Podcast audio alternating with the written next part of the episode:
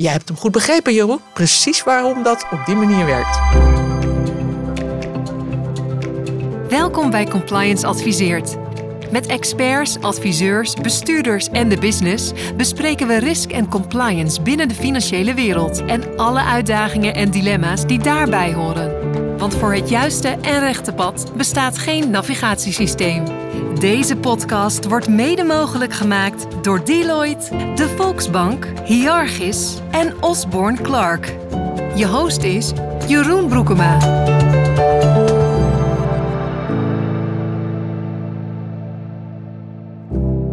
Welkom luisteraars bij een nieuwe aflevering van Compliance Adviseert. Hartstikke leuk dat je luistert en we hebben vandaag denk ik een hele interessante aflevering. Namelijk een aflevering met drie gasten over het rapport Herstel naar Balans en alles wat er gebeurd is in nu, iets meer dan een jaar na het uitkomen van het rapport. Bij mij aan tafel zit Richard Hof, toezichthouder bij de Nederlandse Bank. Uh, welkom Richard. Dankjewel Jeroen. Leuk dat je er bent. Uh, naast jou Helene Erftermeijer van de Nederlandse Vereniging van Banken. Hartstikke fijn dat jij er ook bent. Ja, en ook fijn om hier weer te zijn, Jeroen. Dankjewel. En tot slot, uh, last but not least, uh, Marit Hoege van Deloitte. Welkom. Heel goed, dankjewel Jeroen. Leuk jullie er zijn. Wat ik al zei, uh, 9 september 2022, iets meer dan een jaar geleden, kwam dat rapport Herstel van Balans kwam uit. En dan gaan we het zo uitgebreid over hebben van wat er nou eigenlijk allemaal gebeurd is. En welke acties jullie gezamenlijk hebben ondernomen. Hoe goed het werkt of niet werkt. Ik ben heel erg benieuwd daarna. Maar eerst even iets meer over jullie. Richard, zou jij jezelf wat verder willen introduceren? Ja, graag. Dankjewel. Nou, ik ben dus Richard Hof. Ik werk bij de Nederlandse Bank in het integriteitstoezicht. En ik was ook betrokken bij dat rapport eh, van Herstel naar Balans. Um, daarna heb ik ook meegedaan aan de rondetafelbesprekingen die daaruit zijn uh, voortgevloeid. Ook over de risicogebaseerde toepassing van de WWFT. En ik ben ook betrokken bij de totstandkoming van de nieuwe ja, Q&A Good Practices. De nieuwe naam van de, wat nu nog de leidraad WWFT heet. Ben je al lang uh, actief bij de toezichthouder bij de Nederlandse Bank? Ja, dat is in totaal zo'n, uh, moet ik even rekenen, 14 jaar. Ja, 14 jaar. Ik heb ook tussendoor nog, ik heb twee periodes bij DNB. Uh, van 2003 tot 2008. Uh, daarna in de sector uh, gewerkt, ook in compliance functies. En sinds 2014 weer bij DNB terug. En wat maakt het dat je weer terug ging uit de sector terug naar, de, naar toezicht? Ja, toch de publieke kant die trekt mij. daar voel ik me thuis. En ik denk ook dat je daar veel kunt betekenen. Mooi. Leuk. Nou, zoals ik al zei, fijn dat je er bent. Helene, zou jij jezelf ook wat verder willen introduceren? Jazeker. Ik ben uh, sectorcoördinator anti-witwassen bij de Nederlandse Vereniging van Banken. En ben dat uh, gaan doen zo medio 2022. Toen ik vond dat er wel tijd was voor verandering. Na bij drie verschillende banken te hebben gewerkt, Rabo, ING, ABN AMRO, veel verschillende klantgroepen uh, gezien van corporate klanten, private banking klanten, best veel verschillende dingen gedaan. Heb ik gedacht, laat ik dat bankpetje voor een sectorpetje verwisselen. En kijken of we op dat anti-witwasgebied mooi vooruitgang kunnen boeken. En nou, onder andere met Richard in de ronde tafels gezeten. Ik denk een mooie samenloop van omstandigheden. Helpt het jou in je rol dat je inderdaad, zoals je zelf opzomde, bij die drie grootbanken hebt gewerkt? Dat je makkelijk lijntjes legt omdat je mensen kent, maar ook culturen misschien beter snapt? dat helpt absoluut. Veel van het werk ook wat we hier hebben gedaan, dan helpt het dat je gewoon die praktijkervaring hebt, met je voeten in de modder hebt gestaan, klanten hebt gezien, hebt gesproken en weet hoe een bank werkt. Ook al zijn inderdaad drie grootbanken, alle drie in Nederland, alle drie zelfde type klanten, toch heel erg verschillend. Ja, ik kan me iets bij voorstellen. Uh, Marit, uh, jouw uh, nadere introductie? Ja, ik ben Marit Hoege, director bij Deloitte. Um, ik help individuele banken bij het uh, verbeteren en optimaliseren van hun CDD en KYC-processen.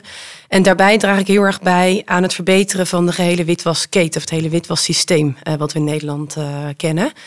Um, daarom was ik ook heel erg blij toen Helene januari afgelopen jaar vroeg te helpen bij een van de werkgroepen. Um, om met elkaar de risk-based approaches verder uit te werken. Leuk. Mooie, mooie introducties. Ik ben nog even benieuwd. Hè? Het hele witwasthema is iets wat jullie uh, non-stop bezighoudt in je werk in ieder geval. Uh, wat maakt het nou dat het zo interessant is? Ja, het is direct maatschappelijk relevant. Het is verbonden aan allerlei maatschappelijke negatieve effecten. De, de hoge criminaliteit. En aan de andere kant is het super complex. Het is niet goed zichtbaar. Hoe herken je wit, een witwasstroom? Dat is heel lastig. Dus het, uh, je hebt veel professionaliteit nodig. Uh, en, nou, en tegelijkertijd is het onvoorstelbaar relevant. Ja. zelfde mening toegedaan? Ik kijk even Helene aan op dit moment. Ja, maatschappelijk zeker relevant.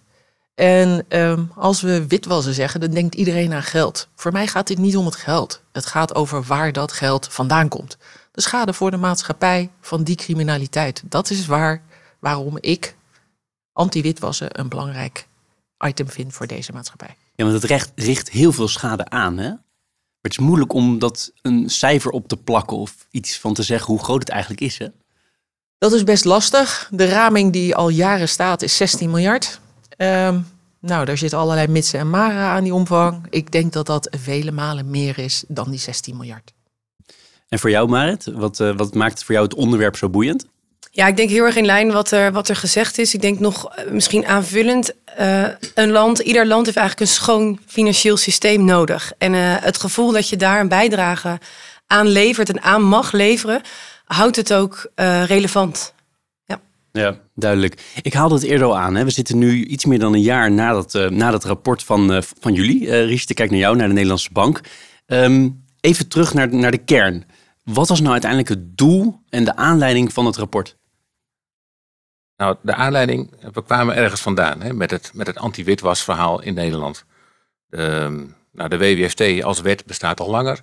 We zagen grote gebreken in de naleving daarvan. Nou, de gevolgen van, als dat niet goed wordt nageleefd, kunnen, kunnen groot zijn. We hebben net gehad over de maatschappelijke relevantie, over geldstromen die criminelen weer kunnen gebruiken en kan leiden tot ondermijning. Dus dat is een groot zorgpunt. Uh, daar hebben we ook op willen, willen ingrijpen. Dus herstelprogramma's en dergelijke. Wat je daarna zag, uh, is dat er nou, allerlei effecten ook ontstonden. Vragen ook in de maatschappij. Klanten die werden geconfronteerd met vragen uh, die ze niet hadden verwacht. De, de, klantbelasting, de moeilijke toegang voor bepaalde groepen tot bankrekeningen. dat soort vragen. En ook belangrijk, rapporten die verschenen over, maar hoe effectief is het allemaal? Wat doen al die formulieren die ik moet invullen nou aan het pakken van criminelen? Wat doen al die ongebruikte transacties die gemeld worden nou uh, uiteindelijk in de aanpak van het witwassen? Er was lastig grip op te krijgen. Dat was wel de aanleiding om met dit rapport te komen. Uh, in het rapport hebben we heel nadrukkelijk de, ja, het doel van de WWFT voorop willen stellen. Waar doen we dit voor? Dat is niet per se om overal goed gevulde dossiers te zien, maar om nou ja, die risico's op witwassen aan te pakken en die uh, ja, goed te adresseren. Want in de fase daarvoor is DNB denk ik best wel, mijn woorden, maar steviger ingegaan. Heeft duidelijk laten merken aan de sector, hier moet echt iets gaan veranderen. Nogmaals, mijn woorden, maar je mag het tegenspreken. Um, was het dan een beetje doorgeslagen? Nou ja, de, de, effecten die je daarbij zag, die, die leiden wel tot dit soort vragen. Van, slaan wij niet door? Hè? Dat is ook wat we natuurlijk wel waarnamen. Ik denk dat er heel veel nodig was. Dus ook aan herstel, dat is nog steeds gaande. Uh, maar je ziet wel, om, uh, om jouw woorden te vertalen, een soort overmatige nadruk op dat regulatory compliance. Dus wij willen die regeltjes dan maar zo goed mogelijk naleven. En dat doen we ook maar zoveel mogelijk. Ja, en dan krijg je dus dat het echte doel van de WWST uit zicht raakt. Met het schoonhouden van het financiële systeem. En dat het ja, correct vullen van een dossier.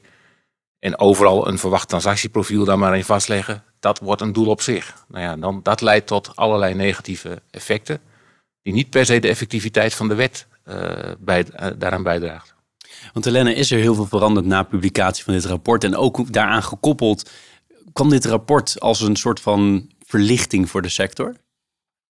Een rapport was denk ik een kans. Een kans om samen van koers te wijzigen.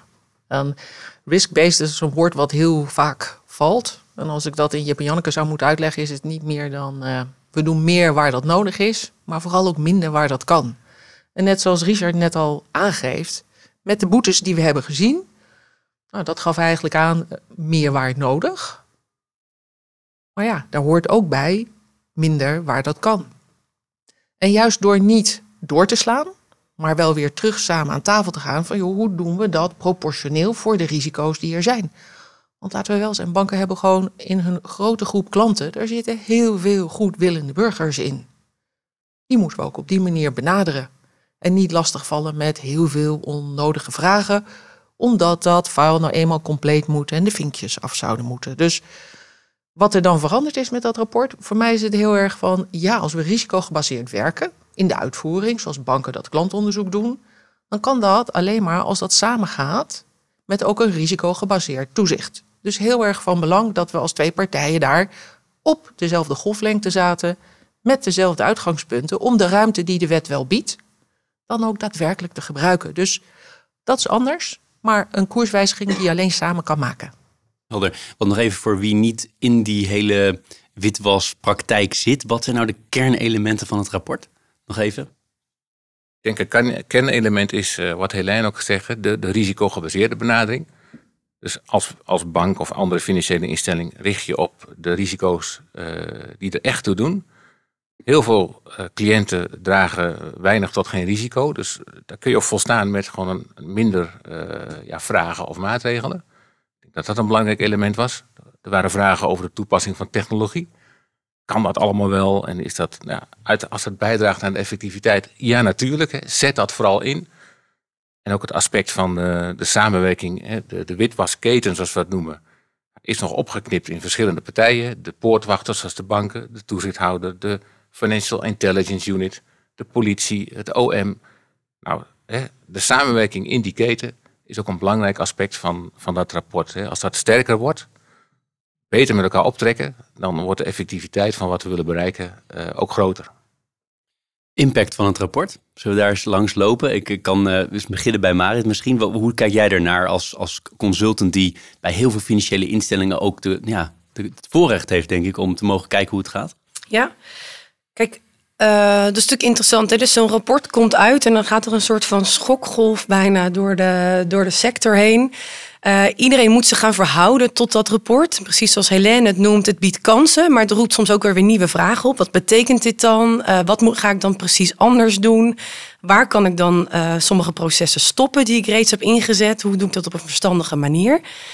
Um, en um, ja, het betekent eigenlijk ook dat je, dat je de risk-based mindset met elkaar veel meer moet aanzetten door de hele sector heen. En de wet is eigenlijk altijd een risk-based wet geweest. Um, en vorig jaar is denk ik heel duidelijk ook door de toezichthouder aangegeven. Wij uh, kijken nu ook uh, risk-based. En dat heeft zijn impact eigenlijk op iedereen die daarna volgt in, in de keten. Ja, maar het is wel interessant wat je zegt. Je zegt eigenlijk, en dat is ook hoe ik de. Ik heb de WWFT één keer doorgelezen, geloof ik, een tijdje geleden. Um, en later nog wel eens iets na, erop nageslagen. Maar dat, dat is volgens mij correct. Uiteraard correct wat jij zegt. Namelijk, dat is ook een risk-based approach, toch? Die er eigenlijk in zit. Maar dat werd blijkbaar niet zo ingevuld. Um, de, de wet is inderdaad risk-based. Dus die stelt ook dat je risicogebaseerd uh, je onderzoeken bijvoorbeeld uitvoert als, uh, als financiële instelling. Ik denk inderdaad dat we in het toezicht hebben gezien dat er meer een repressief toezicht eigenlijk plaatsvond. Um, misschien soms ook wel meer op technische compliance. Um, ja, en de verwachting is dat daar toch wel een kentering eigenlijk in, uh, in komt. En, en het risico is natuurlijk altijd met een, beetje open normen in de wet. Dat is prettig. Dat vinden we in Nederland denk ik ook prettig. Want dan kunnen we het zelf, onze verantwoordelijkheid nemen en dat, dat invullen, dat inkleuren. Maar ja, met elkaar een aantal jaar die wet uitvoeren, dan ga je ook met elkaar een bepaalde richting op. En um, ik denk dat het rapport dat wel echt heeft uh, gekenterd. En die, die, die, olietanker die deze uh, sector misschien is, uh, toch wel een beetje heeft gekeerd. Hoe kijk jij naar de impact, Helene? Ja, als ik dan even terugdenk, het is, al, het is echt al meer dan een jaar geleden dat we hier aan gingen 9 starten. september. Ja, en er is best veel gebeurd in dat jaar. En sowieso tof dat we hier nu met z'n drie in deze podcast zitten. Maar zo spreken we elkaar veel vaker dan dat we voorheen deden. Terwijl toen we de eerste keer, laten we zeggen een jaar geleden, met de eerste werkgroepen aan tafel gingen, nou dat was best even wennen. Was best even wennen, sowieso banken die samen aan tafel zitten over zo'n onderwerp. En we zeiden net aan het begin van het gesprek al, best heel verschillend hoe ze ook nog omgaan met dit werk. Dus dat was even wennen, banken onderling. Hoe deel ik dit? Wat betekent dit? Nou, dan ook nog de toezichthouder aan tafel. Nou, die eerste keer, die gesprekken waren echt minder open dan dat ze vandaag zijn. Daar hebben we even aan moeten wennen. Iedereen heeft even moeten loslaten waar je vandaan kwam. Namelijk wat ik vandaag doe. Dat kan misschien wel beter, dat kan anders. En ook zeg maar dat, zo je wil, juridische keurslijf van technical compliance ook even laten. Maar kijken, wat komen we nu tegen in de praktijk? Waar knelt het? En wat zou nou wel passend zijn. Ja, want jij springt eigenlijk al, hè, eh, al iets verder in, in waar ik in mijn hoofd zit. Namelijk, we hebben eerst het rapport. En op een bepaald moment krijg je die, wat ze noemen de industry baselines hè, in goed Nederlands. Hè, de, de gesprekken die jullie gevoerd hebben. Daar wil ik het zo ook nog over hebben. Want daar, daar refereer je aan, denk ik. Hè, dat jullie ook naar aanleiding van het rapport steeds meer bij elkaar zijn gaan komen als banken samen met toezichthouder en andere partijen. Ja, want die industry baselines zijn het resultaat ervan. Er zijn echt gewoon sessies met werkgroepen waarin we samen zaten, zijn daaraan vooraf gegaan. Dus eigenlijk het concrete vervolg van dat rapport Lacher. Hoe maken we daar een kans van? Ja, ik, onderstreep dat wennen overigens hoor. Dat, uh, het, ik, ik denk ook een aspect van wennen was. Je was denk ik meer gewend om te spreken over nou, hoe moeten we deze regel nou exact interpreteren. Naar wat is hier nou, waar, waar kijken we met elkaar tegenaan? Wat zijn hier type risico's? En wat is daar een passende reactie op? En blijkbaar voelt de toezichthouder zich ook senang daarbij om dat nu in deze nieuwe fase te doen. Hè. Mensen vertellen mij altijd, je had eerst een fase dat de WWFT weinig aandacht kreeg in de financiële sector. Toen kwam er enorm veel aandacht voor. En nu, nou ja, zou je kunnen zeggen, normaliseert die, die samenwerking tussen toezichthouder en onder toezicht staande steeds meer. Uh, onderschrijf je wat ik zeg of zeg je nou, het ligt iets anders? Nou, er zit natuurlijk wel een kern van waarheid in. De, de, uh, wat ik al in het begin zei, we komen ergens vandaan. Dus de naleving van de WWST was niet op niveau. Grote herstelprogramma's, die zijn nog steeds gaande. Dat blijft ook nog steeds nodig, dus waar, waar moet treden we ook op. Maar het gesprek verschuift wel van, van regel naar risico. maar daar heb je ook een bepaalde volwassenheid voor nodig. En, en we zullen er ook op blijven toezien dat, dat die ontwikkeling wel kan, blijven, kan blijven gaan. Helder. Want hoe kijk jij, ik heb die vraag hier aan, aan beide dames gesteld, naar de impact en het resultaat van, van dat het rapport uit is gekomen. Hoe kijk jij ernaar? Nou, ik deel allereerst ook wat, wat Helene net zei. De, het gesprek met elkaar is, is echt wel op gang gekomen. Ook op, heeft zich ook ontwikkeld naar een, naar een bepaald niveau met elkaar. Uh, we merken ook dat ook uh, collega-toezichthouders binnen en buitenland dit ook met interesse volgen. Het blijkt uiteraard, zou ik bijna willen zeggen, die lopen tegen dezelfde vraagstukken aan. Wij pakken ze beet. Uh, we gaan er met elkaar doorheen. Dat schuurt soms, dat is niet altijd makkelijk. Maar we gaan er wel doorheen. En dat leidt dan tot een concreet product. En daar wordt echt wel met interesse naar gekeken. En ik denk ook dat als wij dit doorzetten, dat ook de, het doel van de wet, dat blijf ik maar onderstrepen, dat, dat, dat wordt daarmee gediend. Niet die, niet die regeltjes, maar gewoon wat, wat uh, die maatschappij moet, moet veilig zijn. Ja, de achterliggende gedachte achter een wet. Dat is wel ja. cruciaal, lijkt mij, waarom je maakt, toch? Exact. Niet letterlijk uh, interpreteerd uh, zoals het op, op het schrift staat. Wel interessant vond, ik weet niet of al jullie rapporten vertaald worden, maar dit rapport zag ik meteen from recovery to balance. Hè, heel helder vertaald. Heb je het inderdaad ook vaak moeten sturen naar buitenlandse toezichthouders? Is het allemaal gedeeld? Werd het ja. vaak opgevraagd? Ja, het is, het is zeker vaak gedeeld. Ja. Leuk, leuk, om te, leuk om te horen. Want als je kijkt naar uh, de vooruitgang en ook de uitdagingen, Marit, wil ik aan jou vragen eigenlijk. Waar, waar, waar, zie je nou op dit moment de grootste vooruitgang en, de, en naar aanleiding van het rapport iets meer dan een jaar verder en de grootste uh, uitdagingen? Ja, ik denk, uh, en dan moeten we misschien even, even terug naar een stukje proces. Hè. Dus de, de DNB heeft volgens mij met het uitbrengen ook aangekondigd dat ze uh, roundtables gaan organiseren. Om eigenlijk in gesprek te raken over uh, hoe gaan we uh, dit invullen met elkaar. Richard, vul aan als, als dat nodig is. Um, en nou, één risk-based werkgroep, die, die ken ik wat beter omdat ik daar, daar heb bijgedragen. die zijn eigenlijk met elkaar gaan kijken hoe kleuren we dit nou in, een bepaald een aantal vraagstukken. En welke elementen willen wij dan daarin nog een keer met elkaar bezien? Uh, in dit nieuwe licht. En een voorbeeld daarvan is, uh, jij noemde er net al eventjes, uh, Richard, de, het expected transaction profile. Um, dat, dat was eigenlijk in de sector bijna meer een doel op zich geworden. Ja, wat is dat precies? Een, dat is een verwacht transactieprofiel die je eigenlijk op klantgroepen, maar zelfs op individuele klanten zou kunnen opstellen. waartegen je vervolgens kan toetsen of de daadwerkelijke transacties daarvan afwijken. En dan zou je dat kunnen um, onderzoeken. Um, in de praktijk is het niet voor iedere klant uh, om de ongebruikelijkheid van een transactie vast te stellen, is het niet altijd nodig om dat te doen aan de hand van een verwacht transactieprofiel. Uh, toch was dit bijna een soort doel op zich geworden binnen de sector. En ik denk dat dat een eerste en heel mooi resultaat was. Dat we dat in de werkgroep eigenlijk constateerden met elkaar. Uh, en een hele duidelijke baseline hebben kunnen opstellen. Die zegt dit zou een middel moeten zijn. En op het moment dat het een middel is om die ongebruikelijkheid vast te stellen, moet je het zeker toepassen, zeker gebruiken. Maar als dat niet zo is, dan hoef je dat ook niet te doen. Dan moet je dat ook niet doen. Um, en dat, uh, dat maakt dat het werk wat je doet en de efforts die je pleegt als instelling, dat die eigenlijk veel relevanter zijn uh, als je dat soort keuzes mag maken met elkaar. Ja, en als ik daarop mag aanhaken, want uh, expected transaction profile, dat klinkt misschien eenvoudig, dat was het niet. Maar met dat we dat hebben gedaan, was dat ook meteen voor allerlei andere onderwerpen een relevante, omdat het je helpt om te bepalen, is iets ongebruikelijk of normaal? Indien normaal, laat het dan met rust. En uh, in, onze, in onze werksessies, Richard, ik denk dat we vooral veel voorbeelden uit de praktijk hebben gebruikt en daar hebben we dan soms stevig over gediscussieerd. Dus verwacht transactieprofiel. Als ik uh, zeg uh, het ijsje wat Helene koopt in Jordanië, dan denk ik dat we allemaal weer die gesprekken voor ogen hebben. Want als ik op vakantie ben in Jordanië, koop een ijsje, betaal een taxi, betaal mijn hotel en een restaurant. Nou, dan is dat een hoog risicoland. Maar er is niet zoveel ongebruikelijk aan voor mijn vakantie. Behalve als jij drie maanden daar op vakantie gaat, dan wordt het toch wel interessant, hè? Jij hebt hem goed begrepen, Jeroen. Precies waarom dat op die manier werkt. Ik weet dat ze bij de NVB goed zijn voor hun uh, mensen, maar dat zou wel heel ver gaan, drie maanden vakantie. Dus dat... Uh...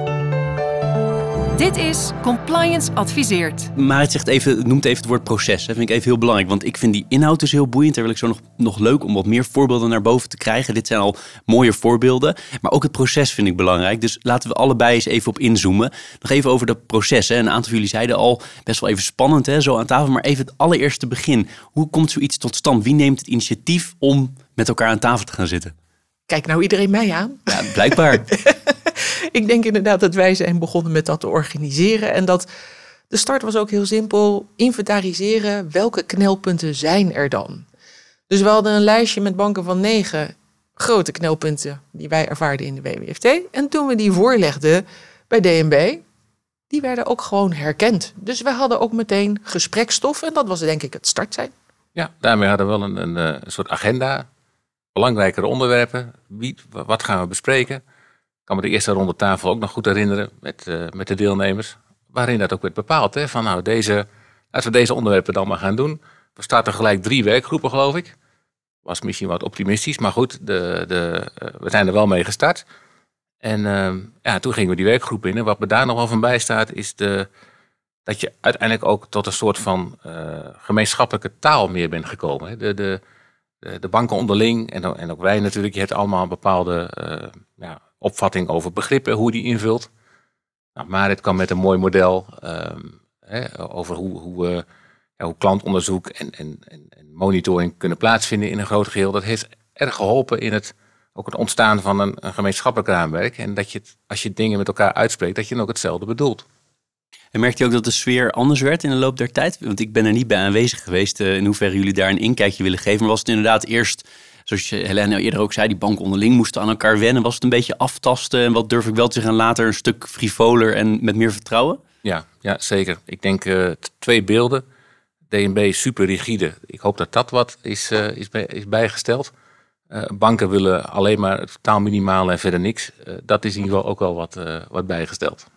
De twee uitersten zijn ietsjes minder uiterst geworden. Herkennen jullie dit?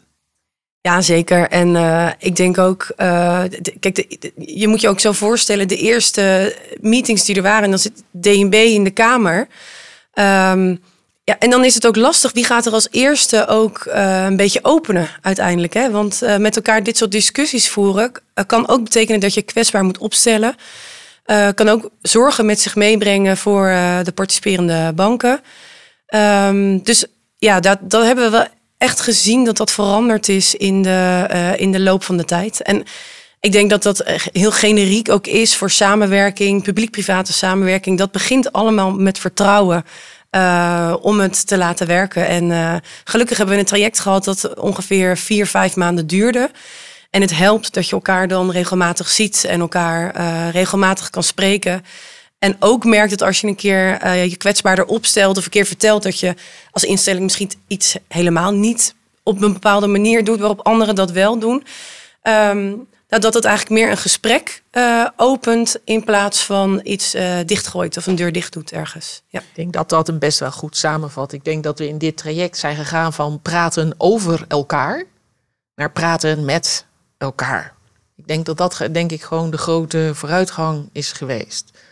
En ook nou, toen we die eerste onderwerpen hebben gedaan, op een gegeven moment is er dan gewoon een concreet resultaat. Nou, daar hebben we best wel veel overheen en weer geïtereerd. De tweede keer was dat veel minder nodig. Voor een deeltje dezelfde taal, maar ook gewoon dan de bereidheid en het vertrouwen om wat grotere stappen te nemen. En ik begreep de, de banken, uh, de primaire toezichthouder Nederlandse Bank, AFM ook zijdelings betrokken. Nog meer partijen uit die keten? Of was dit dus de, de gesprekspartijen? Uh, ministerie van Financiën, de wetgever. ook goed om die aan tafel te hebben gehad. Zeker voor een aantal specifieke Nederlandse onderwerpen. Goed dat zij daar direct bij waren. En nou, in het eerste traject zijn ze op een gegeven moment ingestroomd maar wel ook met de wens om bij de onderwerpen daarna meteen vanaf het begin betrokken te zijn. Moet je dan eigenlijk niet ook de, de FIU erbij hebben als het gaat om effectiviteit? Effectiviteit, ik denk dat we daar nog wel te wensen over hebben. Um, ehm, FIU de volgende in de keten. We hebben ons nu gefocust op de knelpunten in de WWFT. Hoe doen we dat risicogebaseerd toepassen? Merk wel dat als we dingen publiceren zoals die industry baselines, ook FIU en verderop in de keten zeker ook afnemer daarvan om te weten hoe werkt dat en vaak ook wat kunnen banken daadwerkelijk zien. Nog één vraag over het proces en dan wil ik nog iets meer op de inhoud.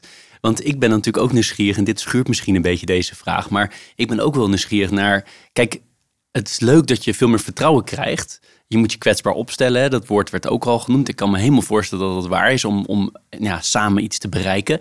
Tegelijkertijd ja, Richard, jij vertegenwoordigt de toezichthouder. Er zit wel de toezichthouder aan tafel, die ook als het moet straks gewoon weer aanwijzingen uitdeelt of andere straffen uitdeelt. Uh, jullie hebben een heel repertoire aan dingen die je kan doen om, uh, om te acteren.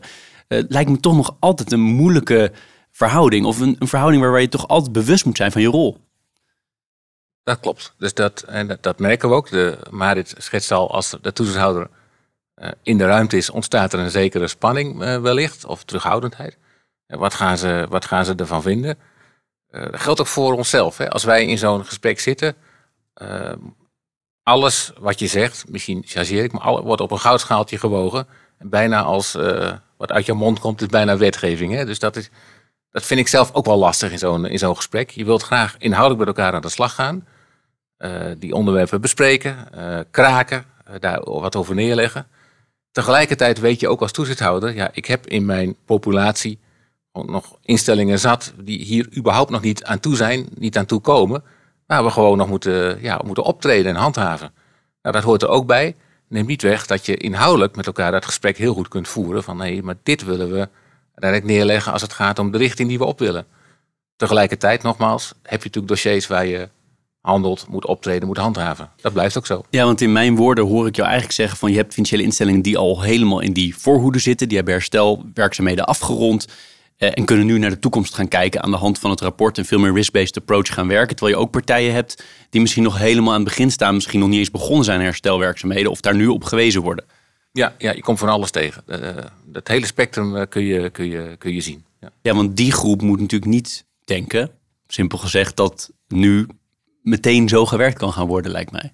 Nou, je hebt een bepaald volwassenheidsniveau uh, nodig. En ook de, de, de risicogebaseerde benadering wil natuurlijk zeggen dat je risico's goed moet inschatten. Maar als jij voor jezelf zegt, nou, ik schat alle risico's in op nul, dus ik hoef niks te doen, heb je natuurlijk ook weer een ander probleem. En dat is natuurlijk niet de ruimte die, uh, die, die je wil. Het moet ook echt wel gaan om nou dat dat goed op orde is. En ik denk, zeg maar, doordat uh, helemaal eens dat het verschil in maturity per instelling verschillend zal zijn. Maar niettemin, doordat we nu duidelijkheid hebben ten aanzien van uitgangspunten, waar je ook zit in die maturity, er is meer duidelijkheid en daardoor denk ik minder verrassingen over en weer. Voordat ik mijn blokje proces uh, een beetje ga afronden richting nog wat inhoudelijke voorbeelden ga, is er nog iemand die iets wil toevoegen op het proces van deze industry baselines die voortkwamen uit het rapport?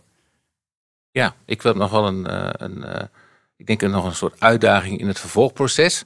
De baselines liggen daar. Er komt straks ook een hele mooie nieuwe Q&A Good Practice van DNB. Uh, ja, mag je daarop even op inbreken? De Q&A Good Practice, dat is eigenlijk een, een moderne woord voor leidraad? dat is een, uh, een ander woord. Uh, leidraad komt niet met onze vocabulaire voor. Maar Q&A wil zeggen, dit geeft een interpretatie van de, van de regels zoals wij die zien. En Good Practices biedt echt voorbeelden. Leidraad gaat een heel eigen, is een heel eigen leven gaan leiden. En komt ook niet meer in die zin in ons raamwerk voor. Maar wat ik wilde zeggen is dat dat soort producten ook weer een eigen leven kunnen gaan leiden. We begonnen met van ja, hè, je hebt de wet en regeltjes worden geen middel meer, maar doel. Het kan ook deze industrie baselines overkomen hè? En, en ook onze, onze eigen uitingen. Dat, dat die worden gepakt, volkomen worden uh, uitgeanalyseerd en geëxegetiseerd en weer tot wet worden verheven. Ik denk dat dat het effect is wat we juist niet met elkaar zoeken. Je moet het in context blijven zien. Ja, en, en ook, dat kan dus ook de invulling per, per instelling, per bank, nog weer anders zijn. Dat je daar weer andere gesprekken, eh, andere situaties tegenkomt, ook anders moet optreden soms. Ja, en als ik dat uh, op sommige plekken moet uitleggen, zeg ik wel, de risicogebaseerde ruimte, dat brengt dus ook automatisch een verantwoordelijkheid met zich mee, dat je daar gewoon expliciet keuzes in maakt. Wat vind ik van dat risico? Wat doe ik eraan? Of wat accepteer ik niet? Dus risicogebaseerde ruimte komt met verantwoordelijkheid. Die moet je dus nemen. En dat betekent besluiten nemen, keuzes maken. Ja, daar moet je dus vertrouwen dat je dat zo met best effort hebt gedaan. En dan hoop dat het daarmee goed gaat. Weet waarvoor je kiest. Daar moet je, voor, daar, moet je voor staan. Ja. Die keuzes moet je maken. Die, dat lef moet je ook hebben om dat te doen. Jij kent je bedrijf. Jij weet de risico's die erbij horen. Nou, treed daarin op. Handel daarnaar. Mooi. Hebben al een mooi voorbeeld gehoord, hè? Marit Wermer met die, met die uh, eh, ETP, uh, eh, ETP. Um, ehm, meer voorbeelden vanuit jullie kanten. Want ik ben heel erg benieuwd om voorbeelden te horen van hoe heb je dat dan in die industry baselines opgepakt? Ik zag op de website van de NVB een hele lijst met dingen staan. Ik denk niet dat we ze allemaal kunnen gaan bespreken, maar misschien een aantal. Ja, ik denk mijn persoonlijke favoriet is de industry baseline op ongoing due diligence. Um, een van de processen die heel veel effort bij banken eigenlijk wegnemen en niet altijd effectief zijn. Um, wat we in de industry baseline met elkaar hebben uitgewerkt, of eigenlijk in het proces hebben uitgewerkt en de industry baseline hebben neergelegd, is dat de periodieke review niet voor alle klanten altijd noodzakelijk is om uit te voeren. Uh, je moet je voorstellen, dat is een proces dat kost veel tijd en effort uh, van vaak hoogopgeleide mensen. Um, en je hoeft dat niet uit te voeren klant bij klant op het moment dat je kan aantonen dat je die risico's continu eigenlijk in de gaten houdt, vaak geautomatiseerd. Uh, en dat is een manier om je mensen te laten kijken uh, binnen een financiële instelling, daar waar het echt nodig is. Dus daar waar de risico's ook het hoogst zijn. Dat betekent ook dat je met een uh, andere diepgang soms kan kijken naar, naar je risico's. Dus dat je niet eigenlijk een stuk risicodetectie hoeft te doen terwijl je zo'n faal of een klantdossier doorkijkt. Maar dat je heel gericht kan kijken op het risico wat voor jou ehm, gedetecteerd is. Dus dat betekent eigenlijk dat je je mensen kan inzetten daar waar de risico's het grootst zijn, waar je hun brein en hun capaciteit ook het hardst nodig hebt. En ja, het levert ook op dat je die mensen dus kan inzetten op andere plekken in je bedrijf dan op deze plek waar het gewoon niet altijd de meest toegevoegde waarde heeft. Ja, zoals ik even de, de, de moeilijke woorden van ongoing DD, ongoing due diligence en periodic reviews en risk-based approaches even weggooi. Heel simpel, ik heb 100 klanten in mijn, ik ben bank, ik heb 100 klanten in mijn bestand zitten. Voorheen ging ze eens in de zoveel tijd, laten we zeggen elk kwartaal, ik alle 100 even langs, van klopt alles nog, vink, vink, vink. Maar nu heb ik dus een systeem ontwikkeld waarop ik zeg, nee, ik ga er nog maar 20 langs, maar dat zijn wel mijn potentieel mijn hoogrisico klanten. En dan is mijn vraag, als het klopt wat ik zeg, volgens mij wel, als dat, eh, als dat zo is, hoe bepaal je dan dat je die 80 niet doet en die 20 wel? Ja, dus Iedere bank heeft een eigen SIRA, heeft een eigen beleid. Dus op basis van je eigen risico's uh, stel jij in welke risico's wil ik kunnen zien? Waar wil ik op kunnen acteren? Uh, en dat is een soort trigger-based systeem vaak, wat je, uh, wat je gaat uh, opstellen als bank. En die vertelt jou eigenlijk, dit zijn de klanten waar je naar moet kijken. En de rest van die klanten, die heeft of geen wijzigingen, of die heeft wijzigingen die je misschien zo administratief van aard vindt, dat je daar ook niet onderzoek op gaat uitvoeren. Het is een systeem wat technisch gegenereerd wordt ja. dan. Ja. ja. Dus je moet, je, je moet gewoon hele goede systemen daarvoor hebben om die hits naar boven te krijgen. Ja, uiteindelijk is het, is het eigenlijk, uh, als je het heel simpel maakt, zit een automatiseringsstap die je ja, zet. zo klinkt Ja. het. Ja. Ja. Dat zou mooi zijn. En ik kan me voorstellen dat je dan zo nu dan ook nog eens even één of twee uit die bak pakt die je nu links hebt laten liggen. Uiteraard. Dus je moet uiteraard eh, blijven kijken naar eh, wat mis ik. Mis ik misschien iets? Eh, maar ik denk ook, we moeten met elkaar ook begrijpen... als we honderd klanten laten beoordelen door mensen... dan zullen er fouten worden gemaakt. En ook als jij dat laat doen of als je dat automatiseert... dan zullen er ook fouten gemaakt moeten worden. En dat moeten we met elkaar ook accepteren. Ehm, want het gevoel is soms alleen dat het, dat, dat niet zou mogen... Eh, maar dan, ga, dan komen we er niet met elkaar. Ja, ik vind dit een belangrijk punt die, bij de risicogebaseerde benadering. Daar hoort ook bij dat, nou ja, hè, het is geen dichtgetimmerd systeem waar geen muisje meer doorheen kan kruipen. Je, je zult, nou, er zal af en toe iets doorheen komen. Maar is dat dan eh, het gevolg van het falen van de bedrijfsvoering? Of hoort dat bij deze benadering? Eh, ik denk het laatste. En dan ik- moeten we precies wat Marius zegt ook dat kunnen accepteren.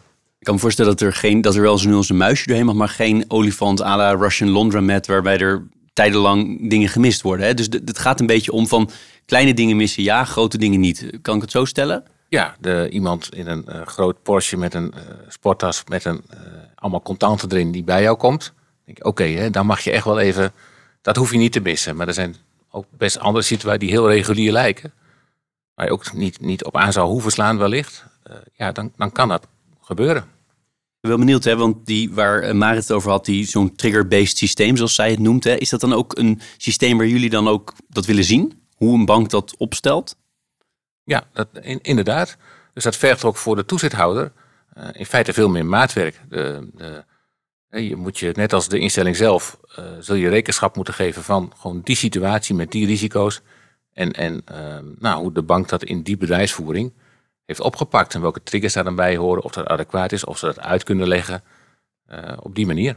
Ja, is in feite als je gebruik maakt van de risicogebaseerde ruimte, dan maak je keuzes, neem je besluiten, die neem je onderbouwd.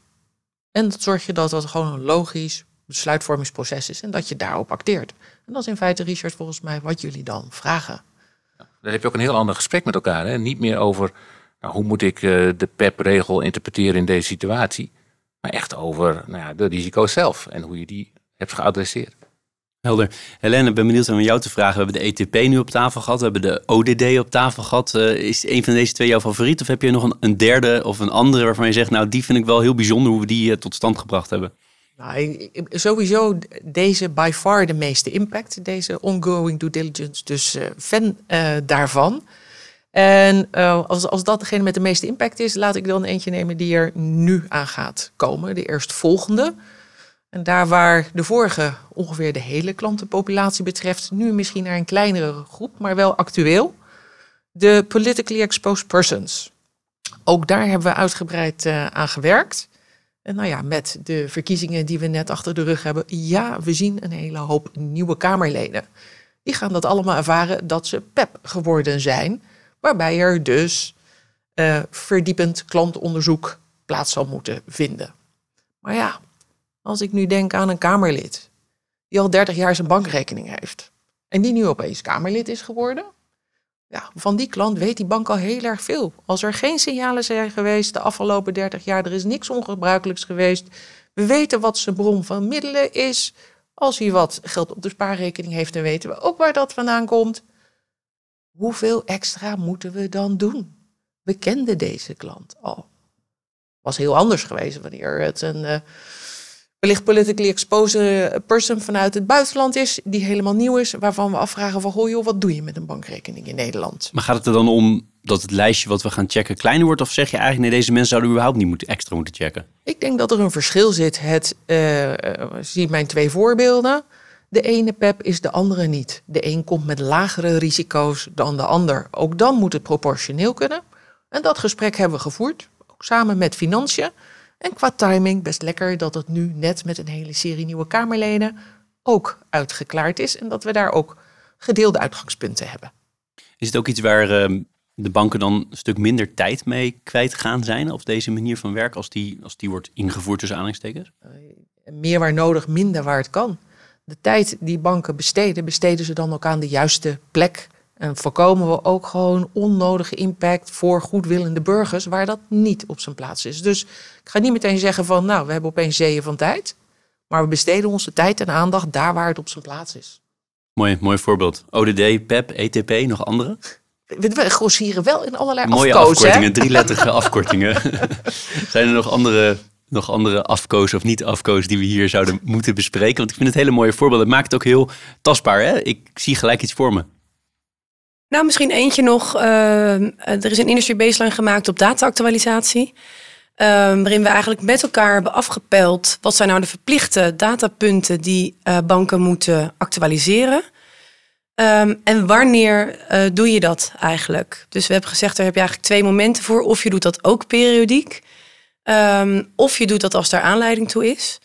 Eh, waarbij de voorkeur uitgaat naar dat laatste. Dus op het moment dat jij denkt dat, dat, dat het wellicht veranderd is. En we hebben met elkaar gekeken naar op basis waarvan ga je dit dan eh, updaten. Waarbij we zoveel mogelijk hebben gekeken naar wat kan je halen uit externe bronnen. Wat kan je misschien zelf intern afleiden uit je eigen informatie. Eh, bijvoorbeeld aan de hand van transactiegedrag kan je misschien afleiden... is hij nou op vakantie of woont hij nou in het buitenland? En, nou, daar kan je dan op ehm, eh, automatiseren hoe je zou willen reageren bijvoorbeeld. Maar dat geeft wel echt richting en ook verlichting, hoop ik... eh, aan processen die ook vrij administratief van aard kunnen zijn... en heel veel mankracht kunnen, eh, kunnen kosten. Ja. Zal ik er nog eentje doen? Ik vind het leuk. Eh, Doe- Doen we dat toch wel weer met een, voor- een voorbeeld. Eh, bron van middelen klinkt ook als zo'n technische term. Source of funds. Nou, dan heb ik toch, toch weer bijna een drie letter afkorting eh, te pakken. Ehm, ook daar hebben we nu een stuk meer duidelijkheid. En dan gaat het vooral om hoe ver moet ik gaan met mijn vragen. Dus we hebben een eh, oudere heer als klant. En die krijgt een ongebruikelijk, voor een ongebruikelijk groot bedrag. Laten we zeggen 32.000 euro op zijn rekening gestort reden voor een bank om een vraag te stellen. Hij zegt van ja, ben nu op leeftijd. Ik heb nu echt mijn oldtimer moeten verkopen. Ik moet daar niet meer in gaan rijden. Hier is de verkoopnota. Bank vindt het goed genoeg. Voorheen hadden we misschien de vraag gehad van ja, maar dan heb je nog niet uitgezocht of hij wel die auto 30 jaar heeft gehad en wat zijn aankoopnota was. Nou, dat is ook waar het stopt. Dat is waar het stopt. En ook daarvoor hebben we nu duidelijker uitgangspunten met het uitvragen van die bron van middelen. Wanneer doe ik dat en hoe ver ga ik dan? Hou het dicht bij de klant. Mooi. Nou, genoeg mooie voorbeelden. En waar ik nu naartoe wil is eigenlijk eh, eerst naar de Nederlandse bank. Namelijk, oké, dan hebben we heel veel met elkaar besproken het afgelopen jaar. We hebben heel veel ook op papier gezet. Hè. Als je ook op de website kijkt van de NVB zie je het heel mooi allemaal uitgewerkt. Maar wat heeft dit nou eigenlijk voor status uiteindelijk, ook juridisch? Het is geen wet. Het zijn in mijn ogen eh, handreikingen, hulpmiddelen om instellingen te ondersteunen bij het invullen van hun verplichtingen. Maar die verplichtingen staan, die staan in de wet. Je moet het wel toepassen op je eigen situatie. En dat is ook hoe wij dat zullen beoordelen. Dus het zomaar navolgen van in elke situatie. Nou, daar hoort toch wel een eigen keuzemoment, een eigen analyse bij. En als die ontbreekt, ja, dan is dat wel weer voor ons het moment om te zeggen: ja, eh, eh, moeten wij hier niet dan optreden of ingrijpen? Omdat we zien, nou, eh, dingen worden misschien wel gevolgd. Maar het slaat in dit geval nergens op. Je bent helemaal niet effectief op deze manier. Ja, dus eh, Q&A, industry baselines, leuk. Eh, en natuurlijk hebben we internationale wetten, hè, die wil ik niet eh, wegzetten. Maar in the end of the day is er maar één wet. Er is maar één wet. Dat is de Ja, WWFT. Dat is de WWFT. Je moet hem invullen. En dat is hier de uitdaging. En dat zal iedere instelling zelf moeten doen. Ik denk de, hè, onze uitingen en ook de industry baselines, die, die helpen enorm om dat, om dat goed in te kunnen gaan vullen. En die, Helene zei net, hè, de, de verwachtingen over wat je moet doen en dergelijke, die zijn veel helderder geworden. Ik denk dat dat enorm helpt. Ja. ja, en wat je eerder ook zei, dat dezelfde taal gesproken wordt, dat klinkt heel simpel, maar is ongelooflijk belangrijk, denk ik. Om elkaar te, te vinden en te versterken. Je luistert naar Compliance Adviseert. Ik noemde net al even kort eh, dat ik internationale wet en regelgeving zeker niet eh, aan de kant wilde zetten. Je hebt natuurlijk nu de, autoriteit, de Europese autoriteit die er aankomt, maar ook de AMLR, de nieuwe verordening op AML-gebied. Eh, hoe moeten we dat zien in het licht van wat we allemaal besproken hebben vandaag? Ik ben blij dat die er komt. Eh, laat wel een beetje op zich wachten en implementatie is nog wel ver weg. Dus goed dat we binnen Nederland deze handreikingen hebben en die duidelijkheid creëren. Europa, wat brengt dat? Harmonisatie. Ik, ik zie ook internationaal veel belangstelling voor de industry baselines die we brengen.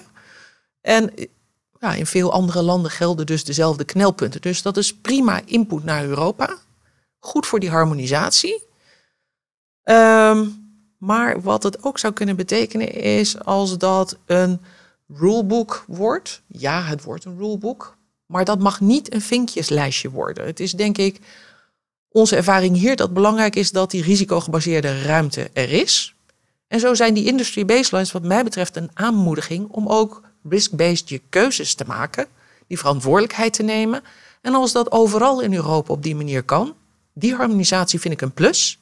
Maar laten we alsjeblieft niet uh, een rulebook laten worden tot een vinkenlijstje. En nou, vanuit Nederlands perspectief, ik denk een van mijn grootste uh, zorgen, en eentje die we met interesse volgen, is hoe gaat de definitie van de ultimate beneficial owner eruit zien? Gaat dat verder omlaag? Gaan we veel meer daar krijgen? En ik denk dat we hieruit geleerd Wat hebben. Wat doe je met omlaag? Als het percentage van 25%, stel 15 wordt of Ownership nog lager. in een entiteit. Ownership in een entiteit. Als we dat gaan doen, gaan we dan door de bomen het bos nog wel zien. We hebben juist hier met onze risk-based approach gezien, gericht werkt ook om proportioneel te zijn.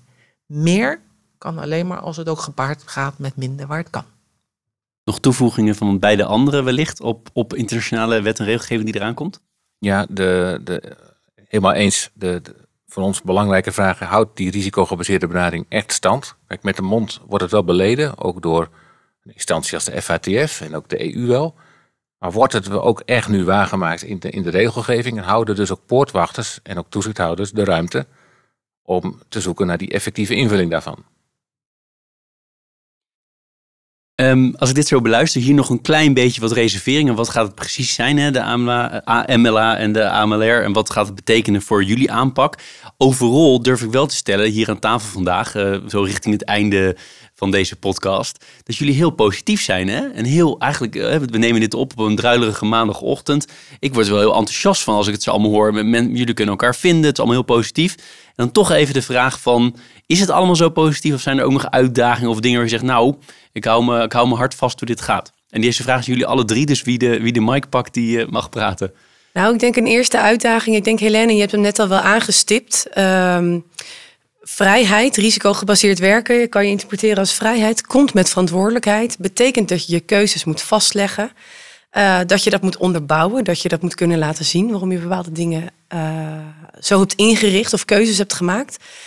Um, daar kan je jezelf als organisatie natuurlijk enorm in verliezen. Je kan van elkaar gaan verwachten. En niet alleen binnen organisaties, maar denk ook richting toezichthouder. Je kan gaan verwachten dat je dat bijna wetenschappelijk onderbouwt, bijvoorbeeld. En dan drijf je eigenlijk weer weg bij de discussie waar het om gaat.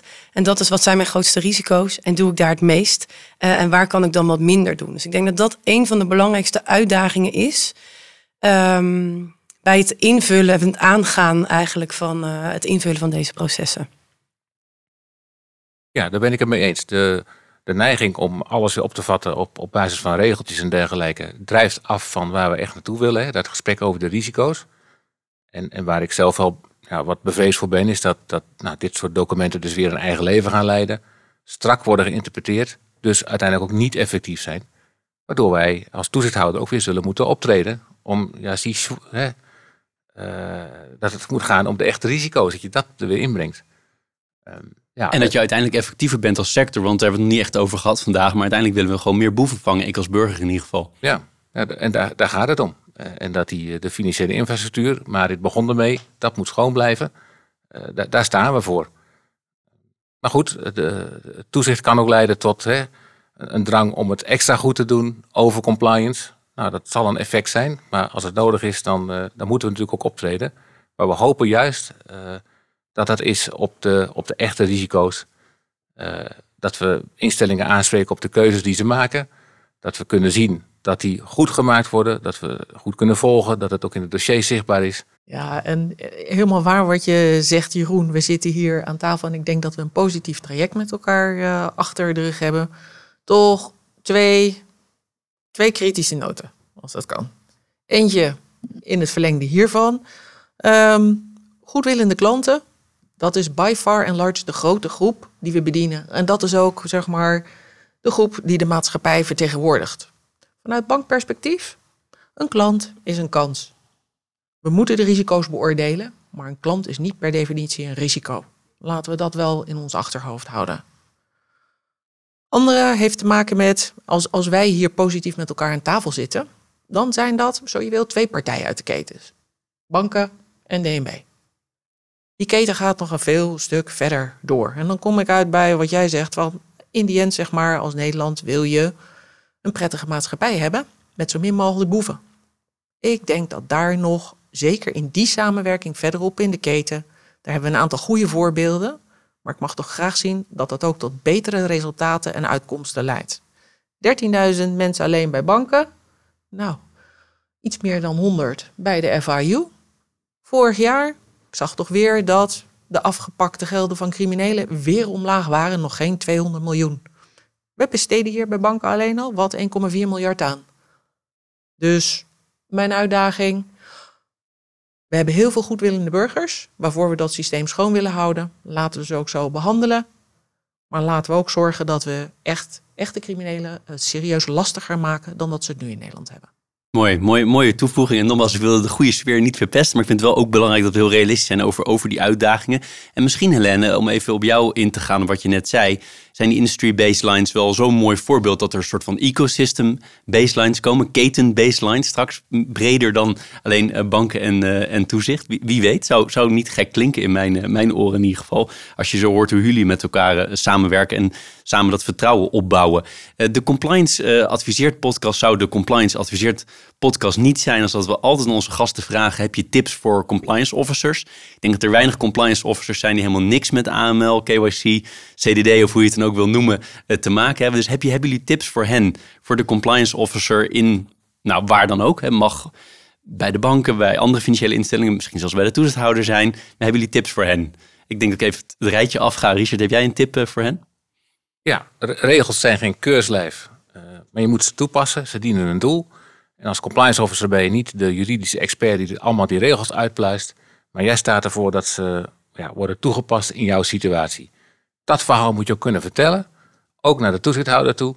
En als je dat met overtuiging doet, dan heb je ook met je toezichthouder een, een ander gesprek. Ik heb liever een compliance officer ja, die, die dat gesprek aangaat over de keuzes die hij heeft gemaakt. Dan weer een gesprek over hoe je nou, een bepaalde regel in deze situatie nou exact moet interpreteren. Mooi, mooie, mooie tip. Helene? Uh, mijn tip zou zijn: gebruik uh, de industry baselines om je eigen keuzes te maken in je beleid en in je processen. Meer waar nodig. Ik denk dat we dat hebben laten zien, dat we ons daar voldoende van bewust zijn te zien het doel van de wet. Heb ook het lef om minder waar kan te doen. Mooi, mooie tip. Marit, ja, ik heb er twee. Sluit heel erg aan bij jouw tip, denk ik, Helene. Echt risicogebaseerd ook je interne processen uitvoeren. Dat ook vragen van de rest van de organisatie. Want uiteindelijk kan je dat niet vanuit één afdeling drijven natuurlijk. Een tweede, daar hebben we het nu kort over gehad. Maar ik denk toch dat het uh, even genoemd moet worden. Is wel het gebruik van technologie. Um, we noemden net bijvoorbeeld een trigger-based systeem hè, bij ODD. Ja, op het moment dat wij over drie jaar deze podcast terugluisteren, dan is dat waarschijnlijk echt achterhaald. Uh, en ook veel controlemechanismen gaan via modellen, inzet van uh, uh, AI, et cetera. dat is iets waar banken vrij snel in gaan. Wat iets vraagt ook van het toezicht, denk ik. Maar ook van je interne compliance organisatie. Om, daar, om dat op de juiste plek te blijven inzetten. En ook daar risk-based naar te kijken. Mooi. Helaas, over drie jaar zullen er nog steeds mensen zijn op deze aardbol die proberen wit te wit te wassen van financiële slecht verkregen gelden uh, en dat ook proberen te doen via de financiële instellingen. Gelukkig hebben we een toezichthouder en een bankaire sector die er heel druk mee bezig is om dat systeem uh, schoon te houden. Heel erg leuk voor mij en ik hoop ook voor luisteraars om een inkijkje te krijgen van jullie over hoe dat allemaal gegaan is het afgelopen jaar en wat de kansen en de uitdagingen zijn. Ontzettend interessant. Uh, Richard Hof van de, van de Nederlandse Bank, Helene Erftermeijer van de Nederlandse Vereniging van Banken en Marit Hoege van Deloitte. Ik wil jullie heel hartelijk danken voor de tijd die jullie gestoken hebben in de Compliance Adviseert podcast. En om die dank ook wat kracht bij te zetten, ik wijs er nu naar, heb ik zo'n klein bedankje voor de tijd die jullie erin gestoken hebben. Nogmaals, dank. Dankjewel Jeroen. Dankjewel Jeroen. Dankjewel. Je luisterde naar Compliance Adviseert. Deze podcast werd mede mogelijk gemaakt door Deloitte, de Volksbank, Hiargis en Osborne Clark. Meer weten of een reactie achterlaten? Dat kan op onze LinkedIn. Als je ons daar volgt, ben je bovendien altijd op de hoogte van nieuwe afleveringen. Natuurlijk zijn we je zeer dankbaar als je een review achterlaat en meer mensen vertelt over deze podcast. Vergeet ook niet te kijken naar de andere podcasts op ons kanaal. Er zit vast iets tussen dat je aanspreekt. Bedankt voor het luisteren.